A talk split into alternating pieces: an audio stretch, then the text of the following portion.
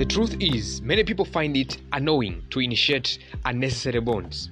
Little do many know that relationships are a new currency. Welcome to the HW podcast. I'll be taking you through this session. My name's Isaac, Isaac Julius, Chief Administrator.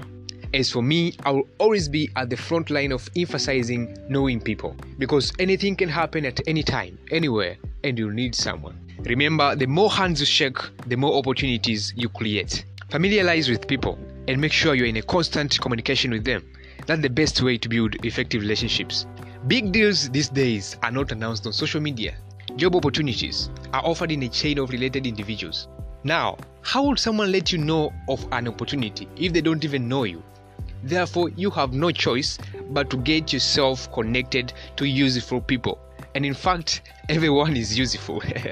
the truth is, many people find it annoying to initiate unnecessary bonds, like, you know, asking for someone's name, greeting strangers, taking their phone number. If you seek to be comfortable, you'll never grow higher.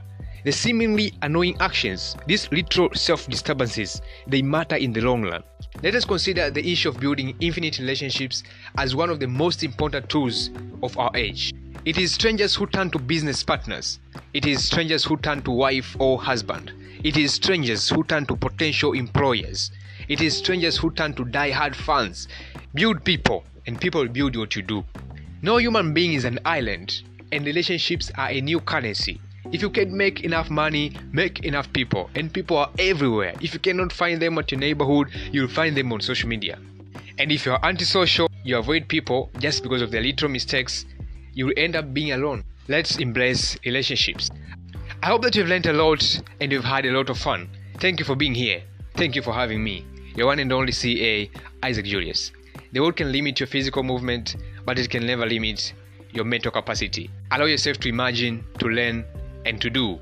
If not you, then who? If not now, then when? Karibu nyumbani.